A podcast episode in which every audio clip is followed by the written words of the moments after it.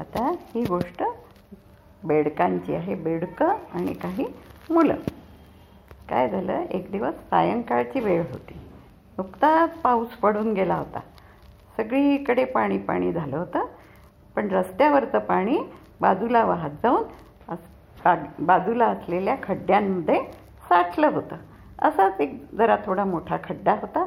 आणि त्याच्या आजूबाजूला शाळा सुटली असल्यामुळे शाळेतनं जाणारी काही मुलं तिथे जमलेली होती खड्ड्याच्या भोवती. आणि त्या खड्ड्यात दगडं मारत होती आणि हसत होती जोरजोराने टाळ्या वाजवत होती.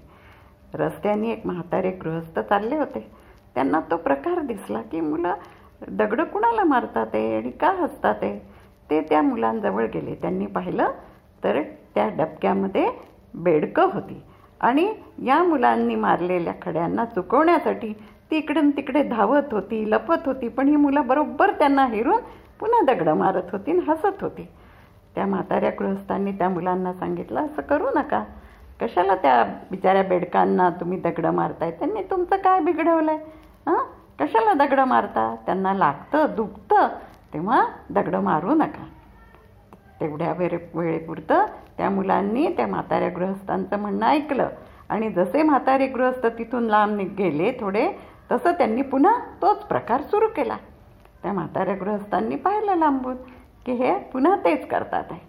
त्यांनी काय केलं? हळूहळू बाजूची छोटे छोटे अगदी बारीक दगड उचलले आणि लांबून त्या मुलांना एकेकाला पाठीत कुठे पायात कुठे खांद्याला असं मारायला सुरुवात केली. ती मुलं ओरडायला लागली ए कोण मारतंय दगड? कोण मारतंय? सगळे जण म्हणा ए तू मारला का? तू मारला का? म्हणे मी नाही मार अरे कोणीतरी मारतंय. अरे ते दिसतात आहे गृहस्थ आपल्याला तेच मारतात आहे दगडं. तेवढ्यात ते गृहस्थ त्यांच्याजवळ आले. अरे काय झालं? काय झालं? का बरं असं ओरडताय आणि माझं नाव घेताय? नाही म्हणे तुम्ही आम्हाला दगडं मारताय.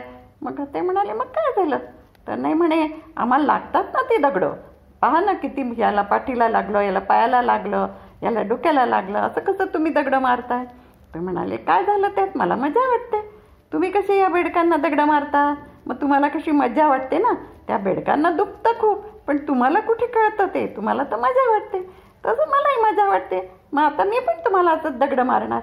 ते ऐकल्याबरोबर त्या मुलांना आपली चूक समजली आणि ते भराभर आपापल्या घरी निघून गेले.